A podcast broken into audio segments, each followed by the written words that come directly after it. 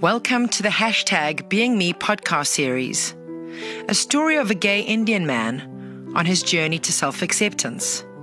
He wants to share his story to create awareness of what some gay people go through.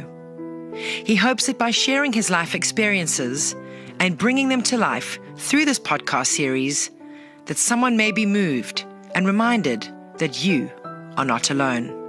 The full podcast is available free on E C R dot co dot Z A under podcasts or from Apple Podcasts. Simply search hashtag being me. When I think back at my life, I think back at all the trials and all the tribulations that I faced. And yes, it's so cliched.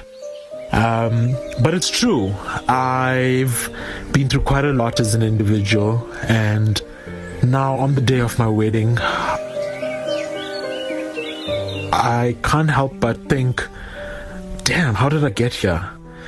It's been a rough few years, and granted that on one of the most happiest days of my life, my family's not here to celebrate with me.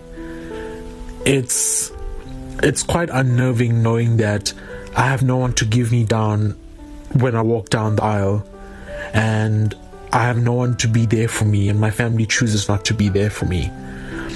But on the flip side, it's also exhilarating knowing that I'm going to be starting off a new life, a brand new life with someone that loves me very much.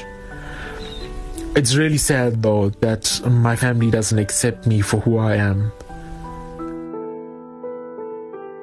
They can't handle the fact that I'm marrying a man. I am gay and I am marrying a man. You've been listening to the hashtag Being Me podcast series. You can follow the journey on social media by searching for the hashtag.